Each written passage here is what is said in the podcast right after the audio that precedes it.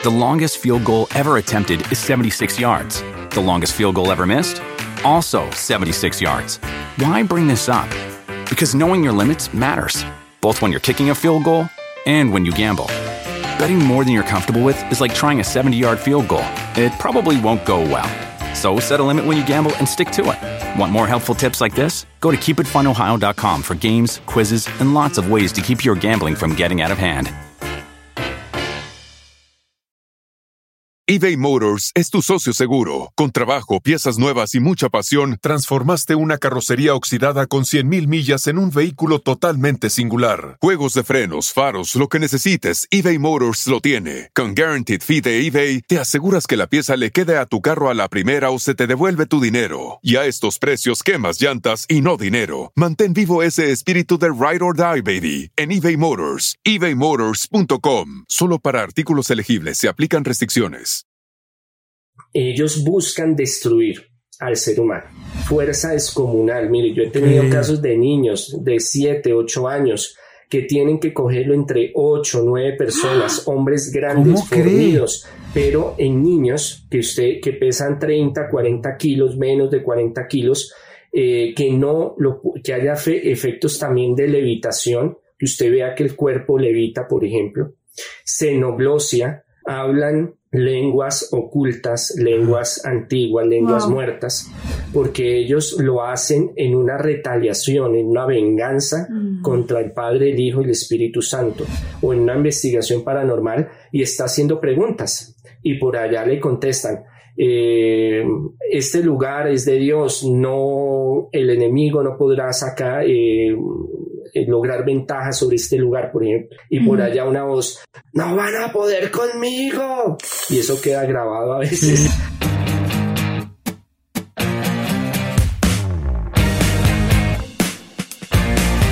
Pues, muchólogos y muchólogas, un episodio más, Martita. Jordi, muy contenta y sobre todo con mucha curiosidad por el invitadazazazazo que tenemos.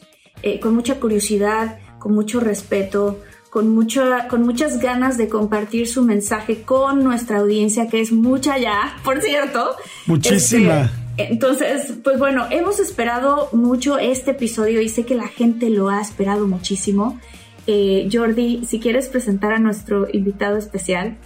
Sí, está fantástico, estoy seguro que les va a gustar muchísimo porque es un tema muy, muy interesante, un poco oculto, donde no conocemos realmente mucho, pero hay mucho más de lo que creemos nosotros que saber y que conocer de este tema. Bueno, pues hoy vamos a hablar, como ya vieron, en la portada de los exorcismos. Y para hablar de esto tenemos al arzobispo Andrés Tirado Pérez. Él es doctor en Teología Honoris Causa, Academia de Teología de San Andrés en México. También ha estudiado en Argentina, tiene la licenciatura de Parapsicología. Por supuesto, bueno, pues es arzobispo, lleva más de 20 años ejerciendo el Ministerio de Liberación y Exorcismo, Sanación Física, Sanación Espiritual y Prosperidad, entre, bueno, muchas otras credenciales que tiene. Pero verdaderamente, pues es una autoridad para poder hablar de esto, de lo que mucha gente no sabemos, ni siquiera la gente que estamos neófitos en este asunto, no sabemos si existe o no existe. Y tenemos a un gran experto con muchos años de experiencia en esto. Así es que, arzobispo Andrés Tirado, ¿cómo está usted? Directamente desde Colombia, ¿cómo está usted? Un saludo muy especial, muy buenas tardes a todos, muy bien, muy contento de que podamos hablar sobre el mundo paranormal, espiritual, místico. Estos temas causan mucha expectativa, ¿no? Mucha curiosidad, pero no son algo que podamos descartar de que solo es fantasía, de que solo es algo de la imaginación, sino que es muy real y ocurre más de lo normal que nosotros pensamos. ¿Tú, Marta, crees en los exorcismos? Absolutamente, yo sí. Yo creo que es muy interesante porque hace, ¿qué será? Como unos 2 días estaba platicando con una persona que decía, muy en esta nueva onda New Age de, yo no creo en el infierno, no creo que existan los espíritus malignos, no creo en este rollo. Yo creo que sí existen y creo que también un poco nos estamos alejando de creer que existen y eso es parte un poco del plan. ¿Sí me explico? O sea, como la gente se está yendo mucho más a si esto me da placer, lo voy a hacer, si esto no me da placer, no lo hago, si en esto sufro, no lo hago, y si en esto me siento feliz, sí lo hago.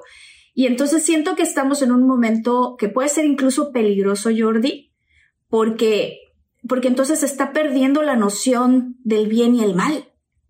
¿Sabes? Es una línea muy delgada. Entonces yo sí creo, personalmente sí creo, pero bueno, ¿quién más que nos pueda explicar de este mundo que el arzobispo? Está interesantísimo. Pero adelante, Martita. No, pues eso, le quería preguntar al arzobispo que qué tan peligroso es esto de quizás no creer también. ¿Me pueden decir, Monseñor Andrés, ya que entramos en confianza? Ok, Monseñor Andrés. Gracias. Estos temas son demasiado peligrosos, sobre todo. Yo atiendo mucho caso de niños y de jóvenes que creen que estos temas, bueno, también de adultos de todas las edades, esto no tiene distinción de raza, credo, sexualidad, nacionalidad, clase social, cultural, económica, social, a todos les afecta. Yo tengo misiones en Estados Unidos, en Europa, en Australia, en Colombia, y esto les llega a todos. Entonces hay muchachos, hay jóvenes, hay personas que, por ejemplo, bajan un ritual de internet, hacen lo que tabla ouija, chali, invocaciones, empiezan a experimentar pensando que esto es un juego, que esto es algo de sensaciones fuertes, ¿no? Y terminan contaminándose, terminan infestándose, terminan llegando a una posesión, terminan afectando su psique, su mente, termina también afectándose por este tipo de actividades. Jóvenes porque quieren tener fama, jóvenes porque quieren tener una economía, o por el amor. Entonces fulano, sutano, o ella o él no quieren estar conmigo, entonces voy a buscar la forma. Entonces fulanito me dijo vamos a tal lugar, o bajo internet tal fórmula, tal ritual, lo voy a hacer.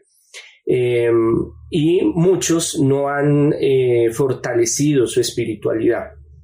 En todas las civilizaciones, en todos los pueblos ancestrales hasta la época actual, tienen una creencia certera en el inframundo, tienen una creencia total sobre los demonios, los espíritus.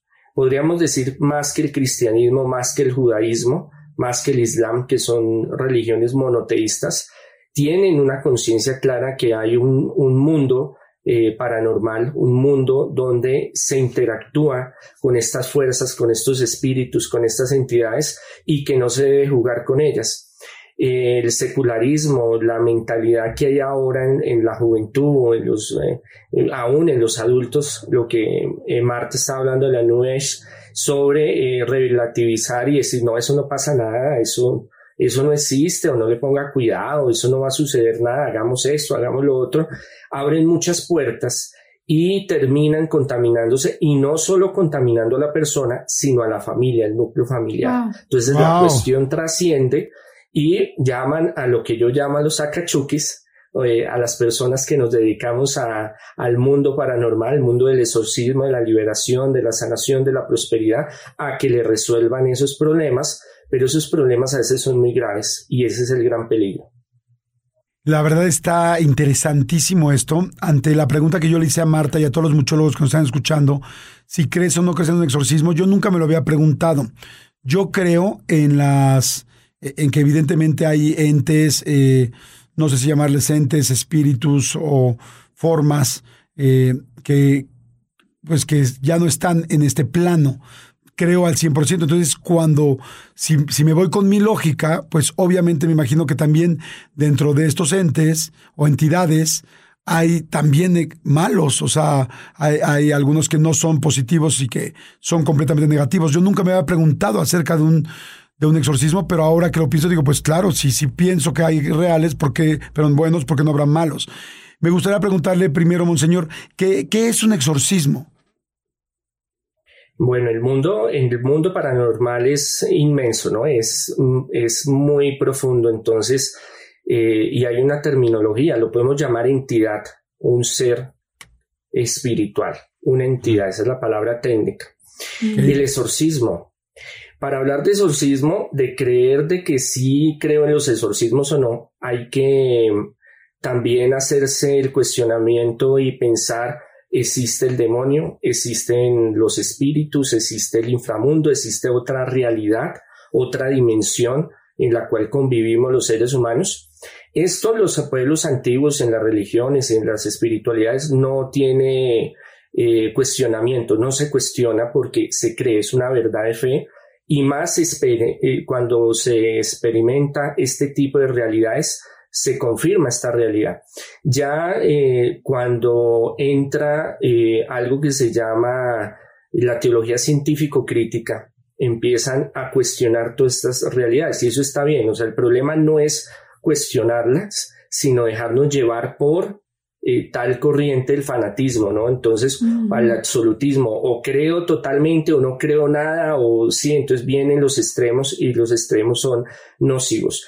Exorcizar viene de la palabra exorcismo, exorcizare, expulsar, sacar, conjurar, extraer una entidad, un espíritu de un lugar, de una persona, de un objeto, expulsar. Eso se refiere exorcismo. Pero el exorcismo, el Ministerio de Liberación y Exorcismo, no es solo el ritual como tal, como vemos en las películas del sacerdote con su Cristo, con la Biblia, con el agua bendita y haga oraciones. No, es una ciencia en la cual se estudia todos los fenómenos paranormales. Entre ellos están los poltergeist, está la manifestación de los espíritus y muchas otras cosas que conviven en esta realidad. Pero hasta que no se vive estas experiencias, hasta que no se experimentan, pues es difícil entenderla, ¿no? La parte racional le va a decir, sí, de pronto, tal vez, vi una película, vi un libro, me contaron, me dijeron, pero no es igual a que usted esté experimentando una realidad paranormal. ¿Quiénes son las personas que pueden ser más fáciles para estas entidades de poseer? Bueno, el exorcismo es el ritual para sacarlos. Uh-huh. La posesión, estar posesionado. ¿Qué es posesión? ¿Qué es la posesión? Cuando un espíritu posesiona una materia, un objeto, un lugar, una persona. Para que se dé una posesión tienen que haber varios requisitos. Uh-huh. No es que yo salí y ya pasó un Chucky, como yo los llamo un alien, un depredador, una Anabel, y llegó y ¡pum!, se me metió y ya me posesionó, me tomó. Eso no ocurre así tan fácil. Hay que tener unos parámetros en los cuales se da la posesión. Eso es importante entenderlo. Uno de los parámetros es buscar lo que a uno no se le ha perdido. Ir donde brujos, chamanes, rituales satánicos, cosas que no están bien. Entonces yo las bajo a internet, las hago, me pongo a hacer rituales. Segundo, a través de trabajos de brujería. Un brujo no... Hay dos... Bueno, yo los clasifico de dos formas, ¿no? El brujo charlatán, el que, bueno, le saca la plata y esto y lo otro y lo engaña a la persona. Y el brujo que tiene pactos y hace sus cosas y realmente pues es de esa línea satánica. Ellos conjuran, invocan demonios, espíritus para hacer trabajos de brujería.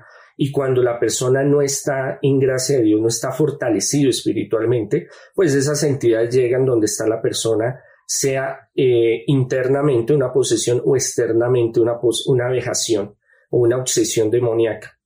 Lo otro es buscar pelear con el demonio, ¿no? Con Satanás, directa o indirectamente, querer hacer pactos. Hay algo que se llama pacto tácito. Entonces no es que usted haga un ritual medieval y lo invoque, entonces se va a 4 caminos a las 12 de la noche y coge una gallina negra y la despescueza y coge la sangre y hace... No, sino que muchas veces dice, yo quisiera que el demonio me ayudara, o si el demonio me ayuda, o desafío al demonio. Bueno, si usted es el demonio, ayúdeme, si no esto, lo otro. Entonces también tácitamente a veces nosotros...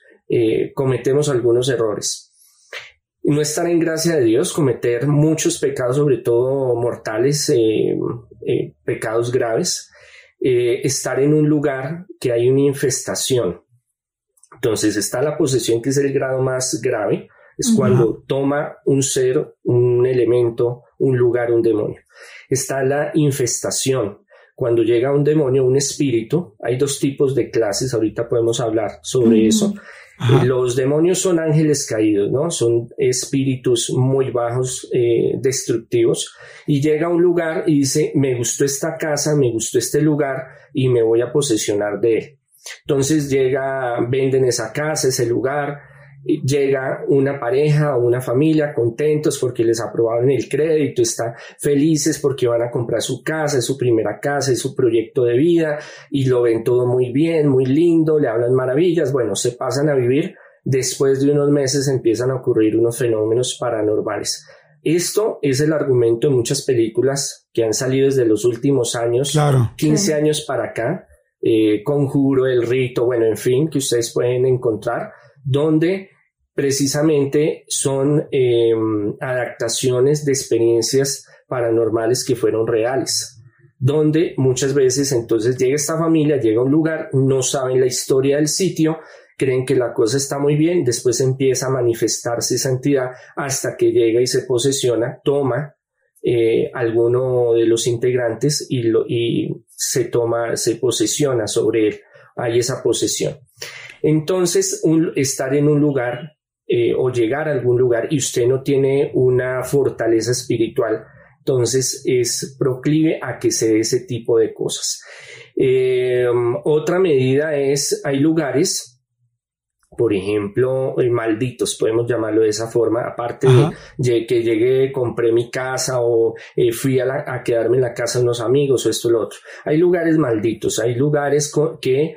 hay una entidad que está posesionada y ese es su territorio. Entonces, por ejemplo, usted se fue y se metió a una cueva. Por ejemplo, yo he tenido casos de celotes. Yo tengo misión también en México. Ajá. Y hay celotes donde hacían rituales muy fuertes, incas, aztecas, mayas, toltecas, de sacrificios e invocación de demonios. Es su cultura, es su forma, su cosmovisión, como ellos veían las cosas, pero eso no quita de que allá hayan chuques, como yo los llamo, entidades. Entonces fueron de paseo y la persona se metió a este celote y dijo, no, está muy chévere, estamos haciendo Riviera Maya, después vamos a Cancún, bueno, en fin. Nos metemos en el celote, hacen un ritual por ahí, que limpieza, no sé qué. Y cuando vuelven, se le incorporó alguna entidad. Yo he tenido varios casos así. Por ejemplo, aquí en Colombia hay un caso, hay un lugar muy mencionado, bueno, hay varios en el mundo, el Salto del Tekendama. Es un sitio desde hace muchos años donde la gente va y se suicida.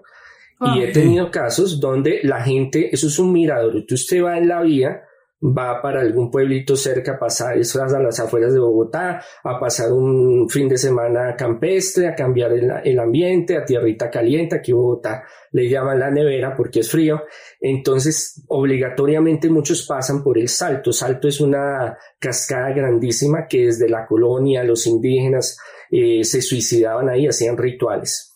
Y el hecho es que es un sitio que cogió mucha fuerza porque desde los años 40 las parejas que no los dejaban casarse por cuestiones políticas, económicas, que decían, vamos y nos matamos allá. Ay, Dios. Para que seamos, eso es Romeo y Julieta, ¿no? Claro. Vamos y nos suicidamos allá.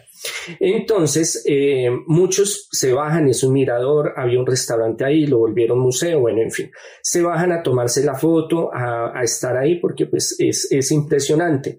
Y he tenido casos donde han estado ahí y se les ha incorporado alguna energía, algún espíritu, wow. alguna entidad, y eso es fuerte porque son entidades violentas, destructivas. Así como en muchas partes del mundo hay lugares malditos también. Entonces, a veces cuando no estamos como preparados espiritualmente o tenemos una vida de que no hay un crecimiento personal, intelectual, espiritual, sea la religión que se profese, estamos hablando de una forma amplia, ecuménica, le damos cabida al enemigo y a estas fuerzas del mal. Está interesantísimo, qué bruto. Wow. Yo creo que hay mucha gente que estamos escuchando ahorita. Yo tengo muchas preguntas, pero por lo pronto me gustaría hacerle dos, monseñor. Uno, creo que esto igual mucha gente no lo sabe, por eso creo que es importante decirlo.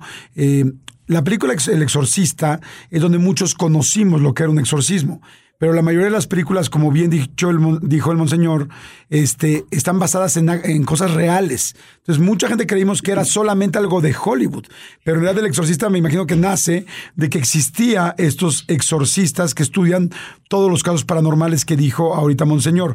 El mismo Vaticano tiene un departamento, no sé cómo llamarle, de exorcismo. ¿Es así, arzobispo?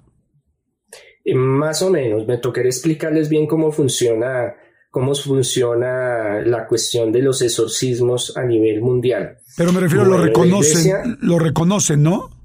Sí.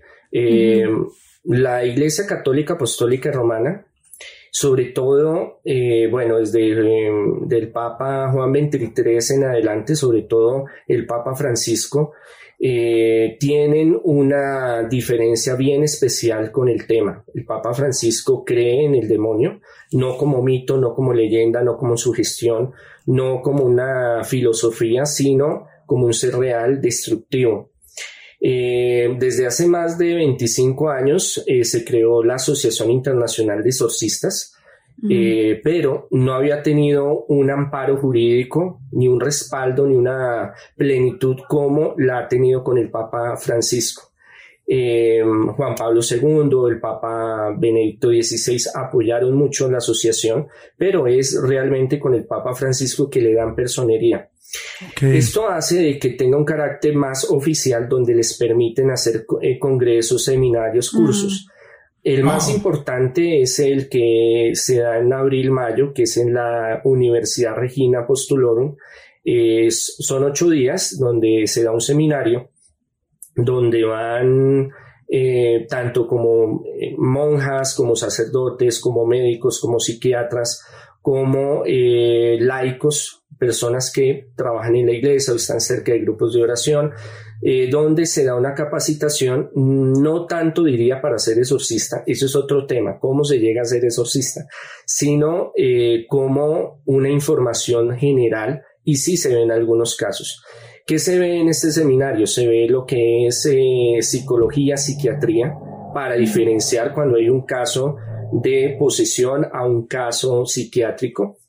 Se ve legislación, la parte canónica, la parte legal, cómo la iglesia maneja estos temas. Uh-huh. También van expertos de diferentes ramas. Por ejemplo, yo estuve hace como 4 años y fueron de la policía de Italia, de Nápoles, y nos mostró un caso de sectas satánicas y de desaparición de personas, también de rituales satánicos y por ende posesión, y de varios exorcistas, obispos, cardenales que van y hablan desde su perspectiva. Lo que pasa es que a través de la teología científico-crítica se fue desarrollando en la iglesia un fenómeno en el cual todo se volvió relativo y todo se volvió... Oigan, si están buscando un nuevo celular, please no vayan a agarrar la primera oferta que les pongan enfrente. AT&T le da sus mejores ofertas a todos. Sí, a todos, ¿eh? A ti que hablas toda la noche con tu pareja. Eres de los míos. Y a ti que sigues haciendo swipe para encontrarla. A ti que también tienes selfies con todas las celebridades. Y a ti que tampoco te creen que grabaste un video de un marciano. AT&T le da sus mejores ofertas en todos sus smartphones a clientes nuevos y existentes. Porque conectar lo cambia todo. Las ofertas varían por dispositivo, sujeto a términos y restricciones. Visita att.com o una tienda para más detalles. Walmart Plus members save on meeting up with friends. Save on having them over for dinner with free delivery with no hidden fees or markups. That's groceries plus napkins plus that vegetable chopper to make things a bit easier. Plus, members save on gas to go meet them in their neck of the woods. Plus, when you're ready for the ultimate sign of friendship, start a show together with your included Paramount Plus subscription. Walmart Plus members save on this plus so much more. Start a 30-day free trial at walmartplus.com. Paramount Plus Essential Plan only. Separate registration required. See Walmart Plus terms and conditions. Cuestionable. Entonces, ya los fenómenos paranormales o lo que Jesús hizo se cuestiona de una forma en que ya no se cree. Hay algunos que ya no las creen, hay otros que sí. Entonces está la otra, el otro reverso, que es la teología vivencial, o carismática, donde creemos de que Jesús sí sanó, liberó, resucitó, bueno, hizo muchos milagros, y que eso lo pasó, le dio ese poder, esa autoridad a los apóstoles. Pero hay muchos obispos, sacerdotes en la iglesia, donde no creen que el demonio sea real, ni los exorcismos sean reales. Entonces hay una pugna entre los que creen, están en la teología vivencial o carismática, como los que no creen.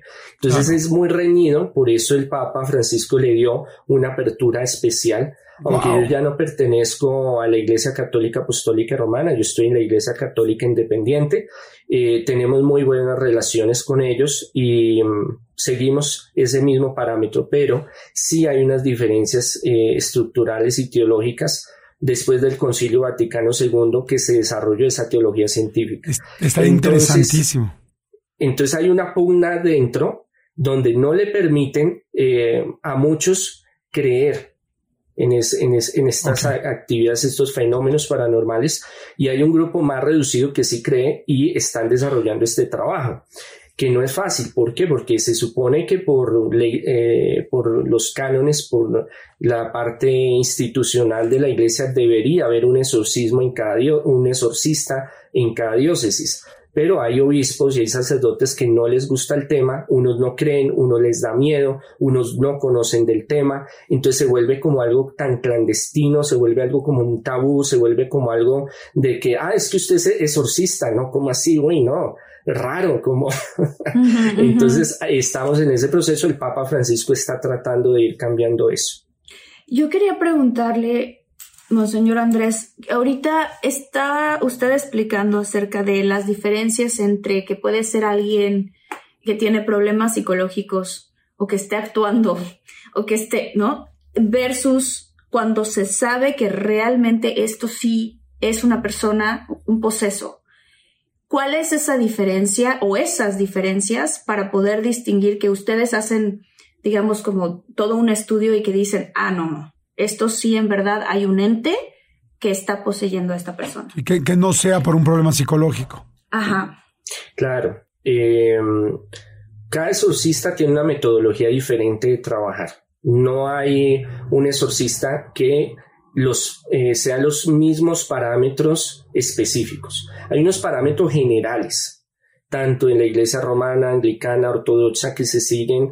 Se ha llegado como a ese consenso de unir la ciencia y la fe, y la fe y la ciencia. En mi caso, como yo hago el diagnóstico de los casos de posesión, porque también hay casos de brujería y son un poco diferentes. Entonces, por ejemplo, una persona llama, saca la cita, va a mi oficina. Primero descartamos, tiene una entrevista conmigo, primero descartamos todo lo biológico, lo médico, lo psicológico y lo psiquiátrico. Trabajan conmigo, me colaboran varios médicos, varios psicólogos, psiquiatras. Entonces, primero se descarta toda esa parte. Eso es en parte general. En todas las iglesias que manejan, tienen esta línea de exorcismo, de liberación, manejan esos parámetros porque se llegó al consenso de que la ciencia sí o sí debe participar. Claro. Pero sí hay casos donde los casos más difíciles, complejos, tienen las dos afectaciones, afectación espiritual y afectación mental. O una lleva a la otra y la otra lleva a la otra. Entonces está difícil porque se puede uno confundir, ¿no? Ahí viene el exorcista. Sí. El exorcista es la clave para el diagnóstico. Yo capacito médicos y psiquiatras, tenemos charlas, cursos, yo les dicto, porque ellos no saben, no pueden diagnosticar es que es posesión. Varios me dicen, mire, yo hago tal tratamiento, hago tal protocolo, le doy tales medicamentos y no funciona. Y sucede esto, y sucede esto, y sucede esto. Entonces ahí entra el exorcista, donde después de hacer ese proceso biológico, médico, psicológico, psiquiátrico, empiezan las pruebas espirituales, que solo el exorcista lo sabe, donde se va descartando cuál es esa patología demoníaca o de posesión que tiene la persona. Siempre el acompañamiento de la familia, el acompañamiento de los médicos, psicólogos, psiquiatras es fundamental. Cuando ya se hace todo ese proceso, para el diagnóstico se empieza un tratamiento y un seguimiento. Ya lo último es que se llega al ritual de los exorcismos. Esa es mi forma de trabajar y hay otros exorcistas en el mundo que lo utilizan. El Vaticano utiliza una forma muy parecida, un poco más de protocolo, porque primero tiene que estudiarlo un exorcista, después los médicos, psicólogos, psiquiatras, después pasa a otro exorcista, después tiene que ir al obispo, el obispo tiene que autorizar los procedimientos, vuelve, entonces entra a lo que es lo de ya plenamente hacer exorcismos, si va a hacer exorcismos mayores o menores o qué ritual va a utilizar. Entonces ahí es donde entra el exorcista, que es el único que puede diagnosticar y decir si hay una posesión. El médico no tiene la potestad espiritual para decir es que tiene, puede llegar, se puede capacitar, puede tener, hay varios que en el mundo están capacitados de conocer estos signos espirituales, pero el único que puede detectar que es una posesión es el exorcista, después de descartar todo lo biológico, psicológico, psiquiátrico, después pruebas espirituales, y ya se llega a un diagnóstico, a un procedimiento, a un tratamiento, y a lo final que sería 1 o 2 o 3 exorcismos, puede durar tiempo, puede ser corto, porque cada caso es diferente. Es como cuando usted se detecta un dolor de estómago y usted entra a San Google y empieza a averiguar si tengo los ojos color amarillos, y tengo un ardor fuerte en el estómago, entonces ahí en San Google dice principios de cáncer. Entonces, claro, usted se sugestiona y dice, no, yo lo tengo es cáncer. Entonces usted se va al médico y el médico le dice, espérese un momentico, tenemos que hacer unas pruebas, tenemos que hacer unos exámenes, tenemos que ir a una junta médica y ahí sí le decimos qué es lo que está sucediendo. Entonces muchas veces uno cree, no, es que a mí me hicieron brujería, o es que yo tengo un chuki, un demonio, o es que yo tengo una posesión. Realmente muchos de los casos que yo atiendo no son casos de posesión, pero las personas a veces se dejan llevar por muchas circunstancias que ocurren y las asocian a que es una brujería o una posesión. Monseñor, ¿qué características tiene una persona poseída para que nosotros pudiéramos identificar o saber? Ahí viene la dificultad, porque es que ustedes no pueden diagnosticar o decir es que está poseída. Claro, pero normalmente ¿cómo decir, actúa? Yo creo... Sí, no, bueno, no, claro, pero no para decirlo nosotros. ¿Cómo actúa un poseído? Ah, bueno. Pueden llegar a tener una idea de qué está sucediendo con una persona. Entonces... hay varios tipos de posesión y varios niveles. Hablémoslo para que lo podamos entender. Yo siempre hago la siguiente analogía. Existen, o yo los clasifico de esa forma, 2 tipos de espíritus. El A, que fueron desencarnados, que fueron personas que vivieron, como ustedes, como yo, pero que no llegaron a la gracia de Dios, que por algún motivo se quedaron en el camino y no avanzaron espiritualmente, que están en algo que llamamos el mundo intermedio, otra dimensión entre el más allá y el más acá. Ni se van para allá, ni están totalmente acá, están como en esa dualidad.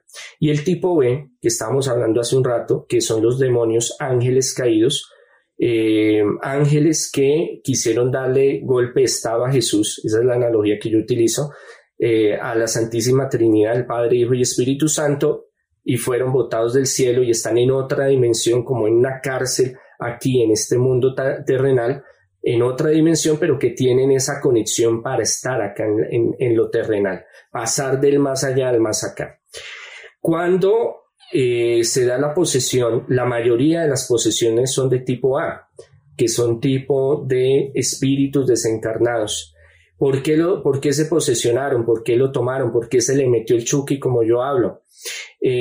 Por las señales que ahorita vimos de que se puso a jugar tabla ouija, o le hicieron algún maleficio, alguna brujería, o estuvieron en algún lugar y se le prendió alguna entidad, estaba energéticamente, espiritualmente, esa fuerza interior estaba descuidada, entonces se le metió algo.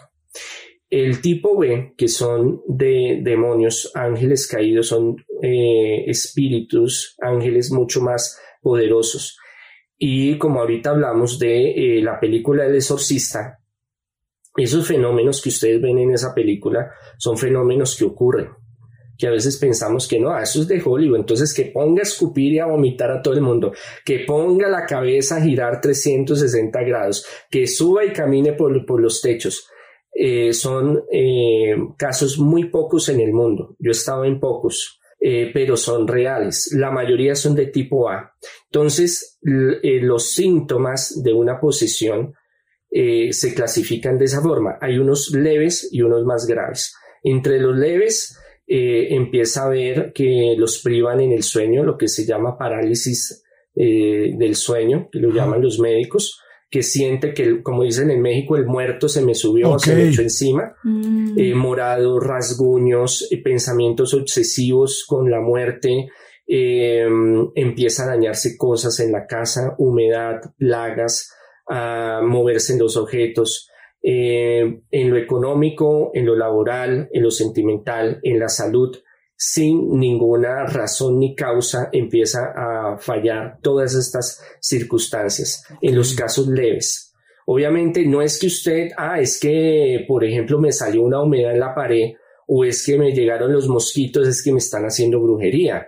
Es que se me dañó, se me pudrió la comida, es que no, es que me están haciendo brujería, o es que hay aquí un chuki metido.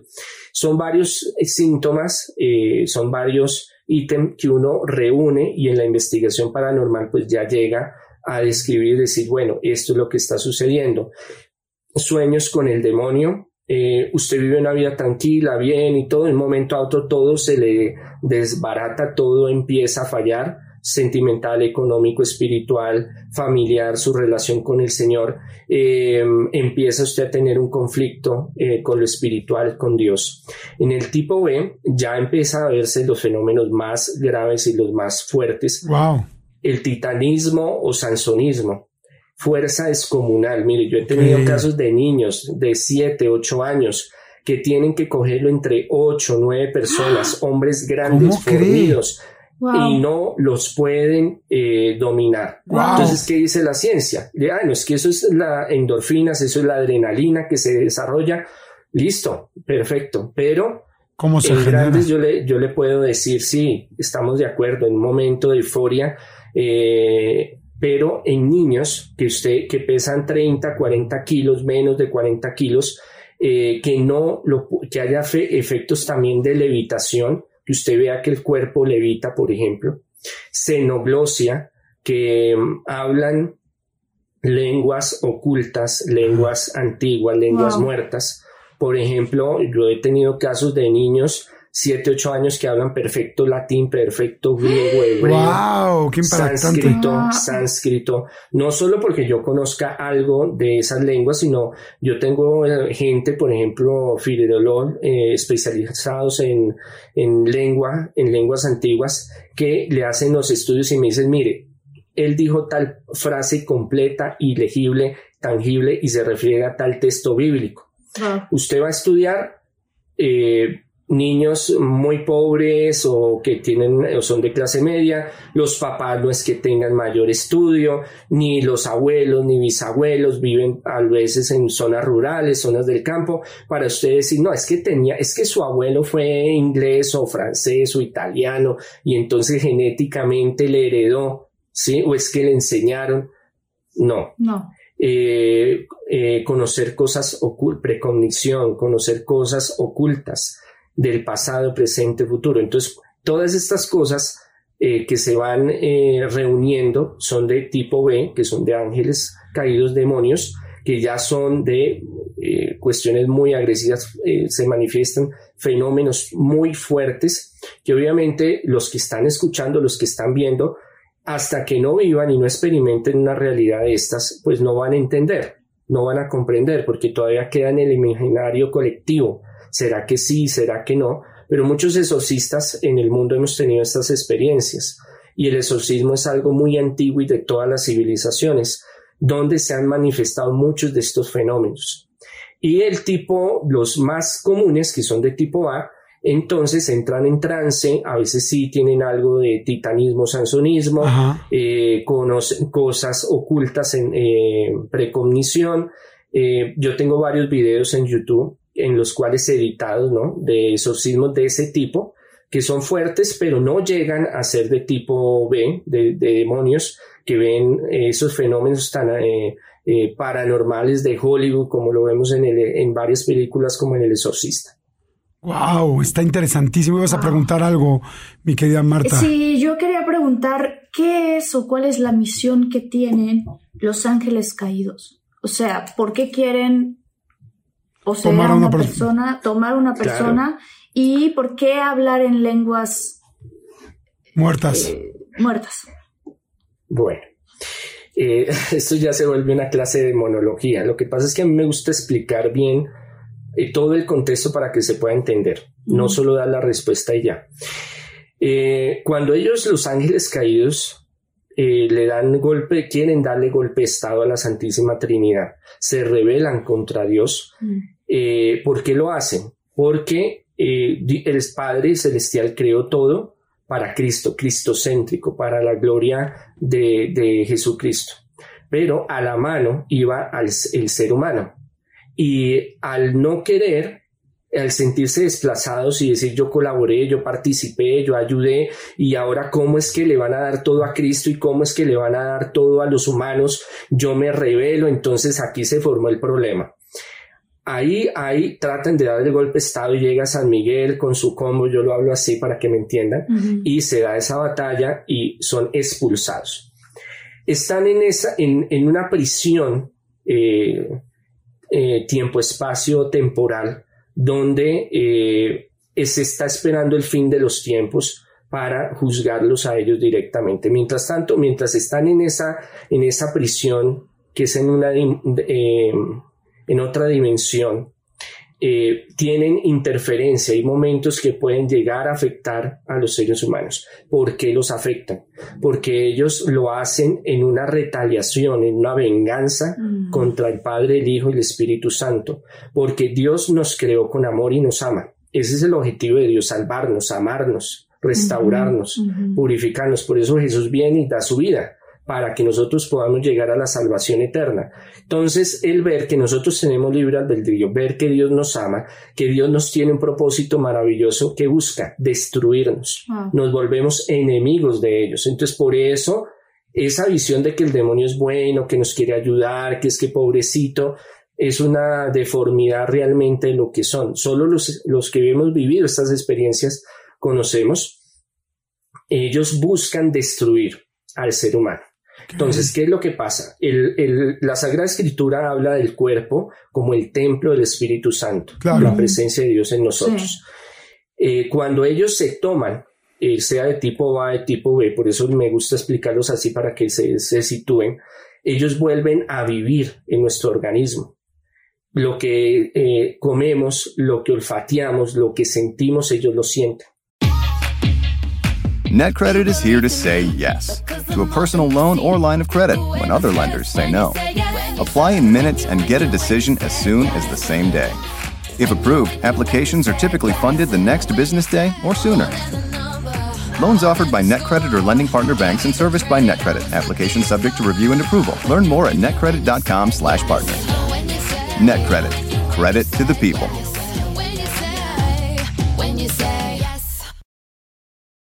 A algunos les gusta hacer limpieza profunda cada sábado por la mañana.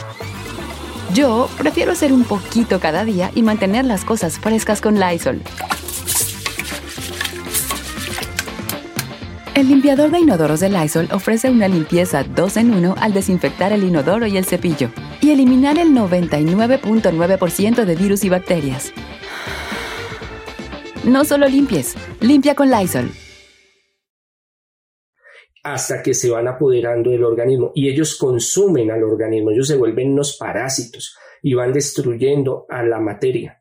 Por eso ellos, cuando tienen esos escapes donde hay esas fugas dimensionales, buscan entrar en esa materia. Y si la materia está desprovista de esa fuerza divina, de ese crecimiento espiritual, intelectual, personal, dicen, esta es mi casa y aquí entro y no me sacan. Y empieza a consumir la persona por dentro y por fuera. Por eso la persona empieza a vivir tantas cosas por dentro, mental, físicamente, y exteriormente y a los que están alrededor. Entonces, por eso es que ellos buscan, dice la Sagrada Escritura en la Carta de San Pedro, como león rugiente para devorarlos. Es algo que nosotros no entendemos, pero los que vivimos esta realidad, el Ministerio de Liberación y Exorcismo, lo experimentamos. Ok. Oiga, Monseñor, ¿cuáles son los casos más difíciles en los que usted ha estado en un exorcismo? Hay muchos casos muy difíciles. Yo después de... ya llevo 20 años en el Ministerio de Liberación y Exorcismo. Más de 2.000 exorcismos dejé de escribirlos, dejé de llevarles notas. De algunos los grabo, otros no.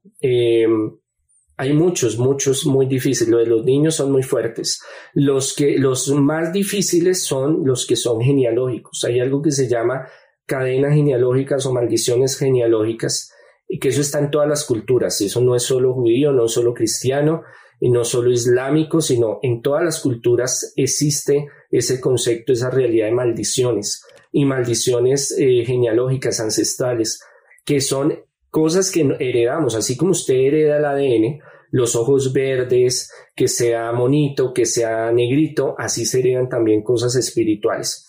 Y hay casos donde hay pactos de abuelos, bisabuelos.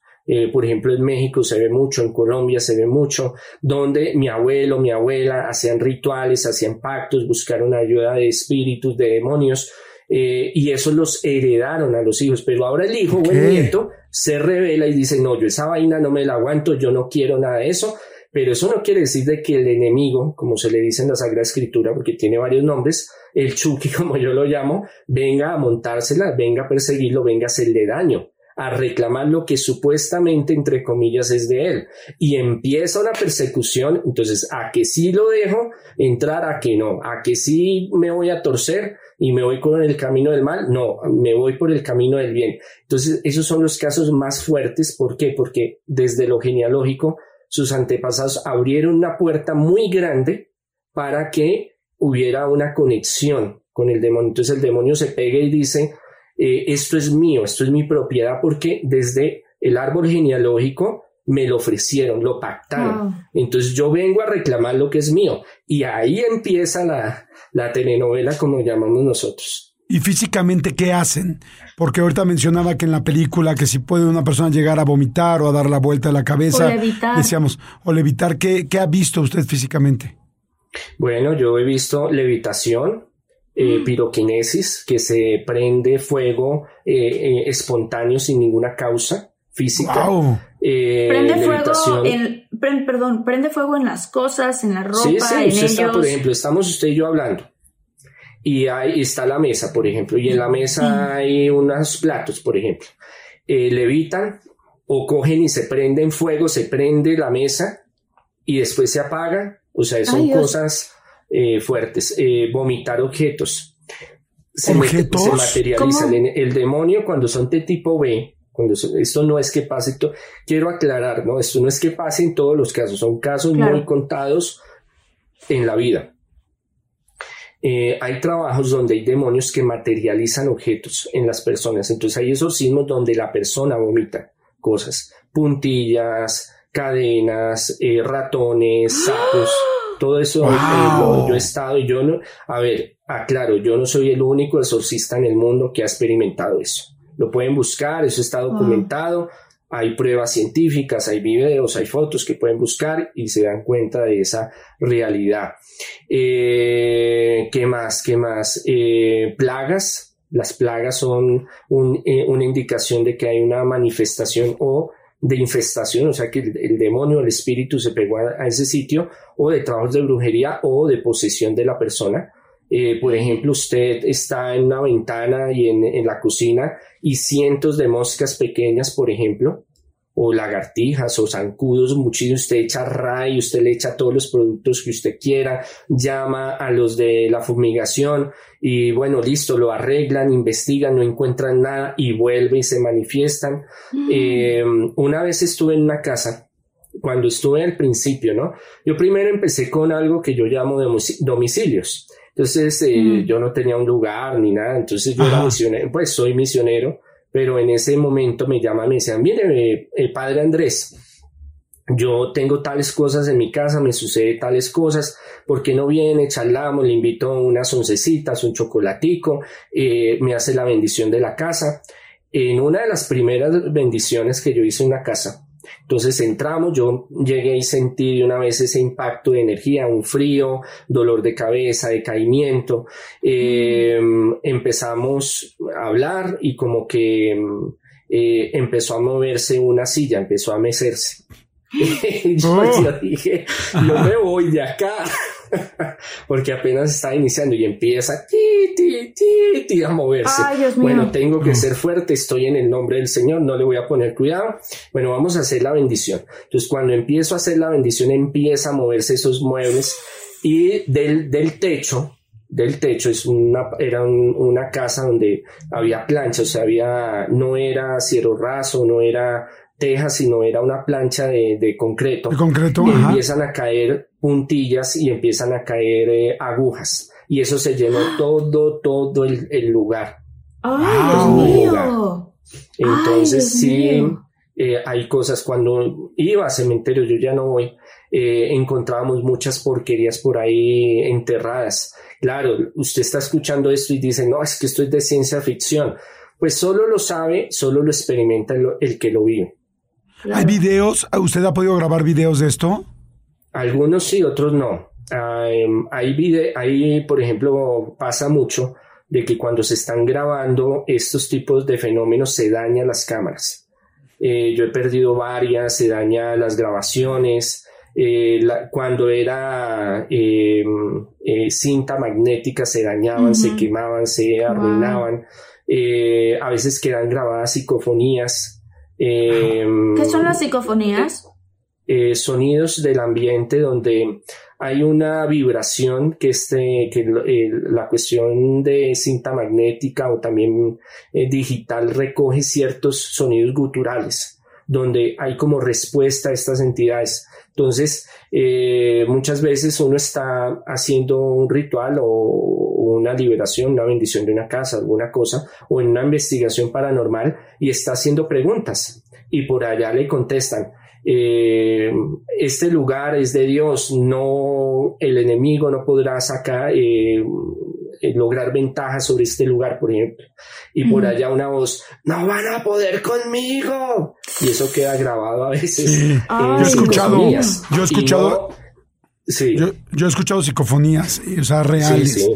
Y sí es impactante. Sí, hay unas que no, pero hay otras que sí, le hacen todo el filtro y le hacen toda la investigación y hay videos y fotografías de fenómenos paranormales donde le hacen todo el estudio y llegan a la conclusión de que no es montaje, que no es Photoshop, que no es Illustration, no, que no es nada de eso, sino que realmente es algo que quedó impregnado, grabado en ese momento. Se nos está acabando el tiempo, lamentablemente, pero vamos a hacer varias preguntas rápidas, muy concretas, porque estoy seguro que la gente va a estar muy pendiente porque se nos está acabando, tenemos que acabar en 5 minutos. Adelante, Marta. Sí, yo tengo una pregunta, tiene que ver con cómo son físicamente, o sea, si en algunas de estas imágenes o grabaciones se ve alguien levitando, pero a la hora de ver la grabación se logran ver, o aunque no se logren ver, ¿cuáles son? O sea, esta idea que nosotros tenemos del enemigo, como yo lo quiero llamar porque no me gusta decir, luego siento que uno invoca,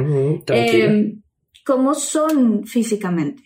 Ellos ellos son espirituales, ¿no? Entonces ellos no tienen una figura, ellos pueden manifestarse en muchas cosas, en las grabaciones, en los videos, en las fotos, que hay bastantes en el mundo, las reales, son pocas, pero hay en el mundo, se ven translúcidos y se ven la imagen, tratan o de los ángeles, porque también, o de la Virgen, a veces ha salido fotografiada o en video, los espíritus demoníacos o bajos o de tipo AB salen como oscuros y tratan de coger una forma, pero no salen así como estamos nosotros o que usted me tomó la foto y sale nítido, no sale de esa forma. Hay algunas que tratan, sobre todo de tipo A, personas que desencarnaron sí salen con esa imagen cuando vivieron. Y queda plasmada. Y mucha gente después va y me mira y investiga, sí, esta era mi mamá, mi papá, mi familiar, así se vestía, así estaba. Bueno, en fin. Monseñor, hace rato decía que también se pueden poseer objetos. Entonces, ¿verdaderamente puede haber una muñeca como Anabel o un muñeco que esté poseso? Tendría que darles un curso sobre objetos malditos. Un día estos podemos hablar, sí, totalmente. Los demonios, los de tipo A y los de tipo B, pueden tomar, posesionar un objeto, una casa, un terreno, animales y personas. Ah, animales. Y hay muchos, sí, hay muchos casos, sí, muchos animales. Yo he tenido casos de posesión de animales que ha tocado sacrificarlos. Tristemente, yo soy un defensor de los animales, me encantan los animalitos, pero desafortunadamente hay casos de casos y hay casos muy fuertes donde hay animales que los utilizan para rituales satánicos y pues obviamente hay una infestación y una posesión y de objetos también. Entonces el de Anabel es un caso bien interesante, un día estos podemos hablarlo, y de muchos otros objetos, porque Anabel porque es muy comercial y la han conocido mucho, pero hay objetos mucho más malditos y dañinos que la propia Anabel. Wow. De hecho, creo que la película Anabel está, bueno, no creo, está basada en un caso real, ¿no? En una familia real, en una situación real, y la muñeca existe. Entonces bien está documentado. Sí, está interesante esto. ¿Puede ser que una persona no pueda salir del exorcismo? O sea, que por más que ustedes busquen, no le puedan sacar a esta entidad. ¿Puede ser que alguien se muera? Alguien que se muera sí se puede morir. Primero porque si es un tipo B, si no se hace a tiempo todo el proceso que hay que hacerlo, ese demonio lo va consumiendo y lo va enfermando hasta que se puede morir, sí.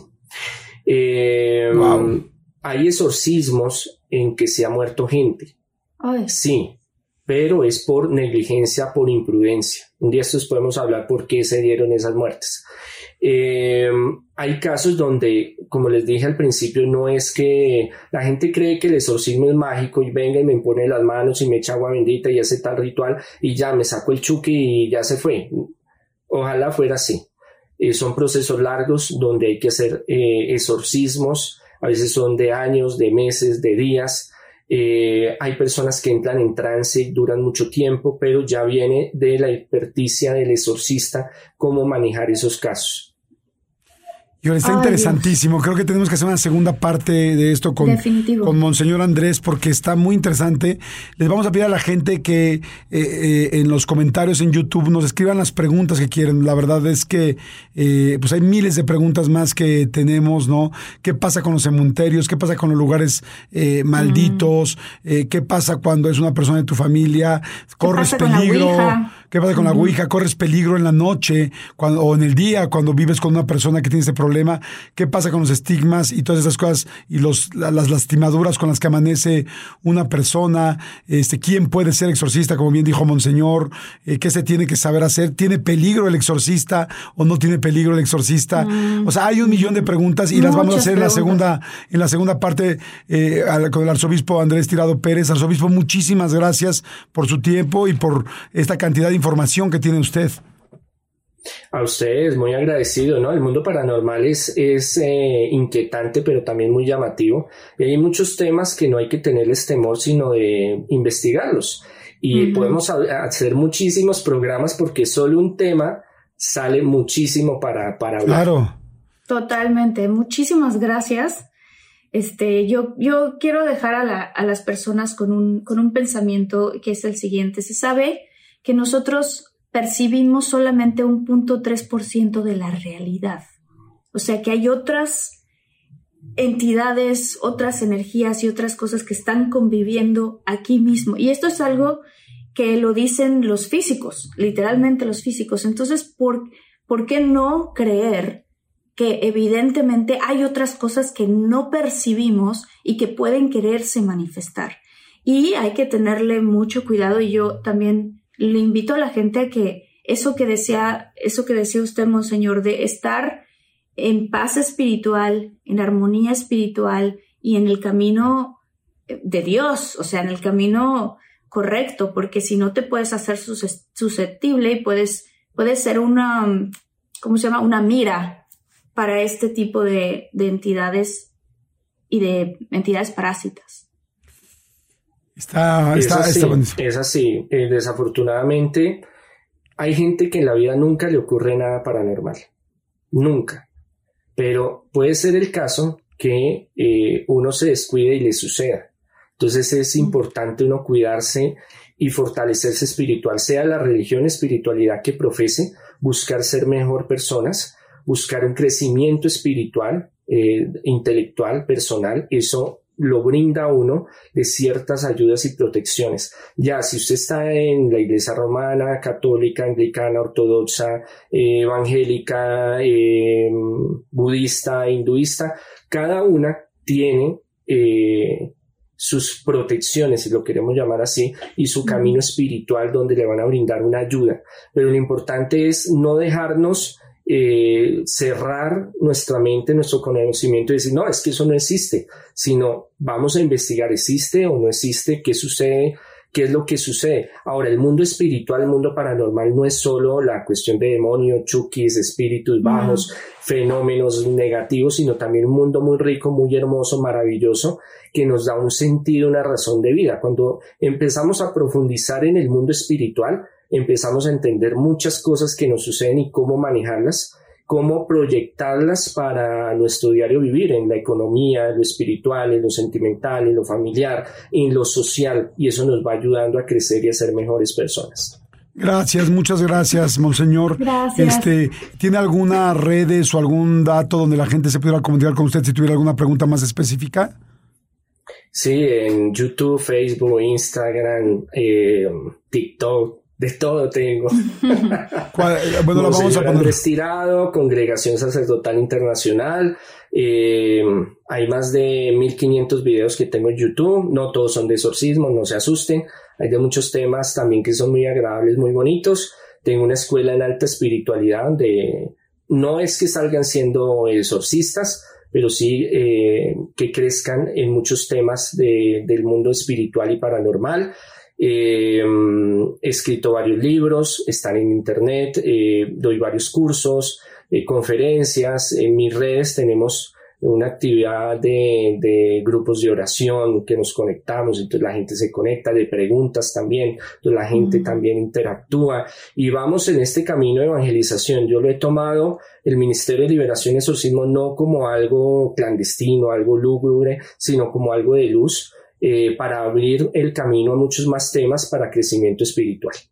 Perfecto, muchas gracias, Monseñor. Pues muchísimas gracias, Monseñor. Bueno, nos tenemos que despedir. Muchas gracias. Gracias, Laura Méndez, Natalia Díaz, por ser una muchóloga tan presente. Son los muchólogos del mes, ¿no? Dayana Salamea. Muchas gracias, Elizabeth Montejo, María León, Andrea Osorio, María Elena Guevara. Muchas, muchas gracias a toda la comunidad de Infinitos. Cada vez somos más, Jordi. Los invitamos, si eres nuevo en el canal, suscríbete. Y si ya viste este episodio y te gustó, danos tu like. Con eso nos ayudas a que esta información le llegue a mucha más gente. Y prepárense porque vamos a empezar a preparar cosas muy, muy, muy buenas para la comunidad de Infinitos entre Jordi y yo. Estamos súper emocionados por eso. Ya les contaremos después. Pero bueno, les mandamos un abrazo muy, muy grande. Los queremos. Gracias por vernos y escucharnos en cualquiera de los dos casos. Gracias. Hasta luego. Bye. Bye.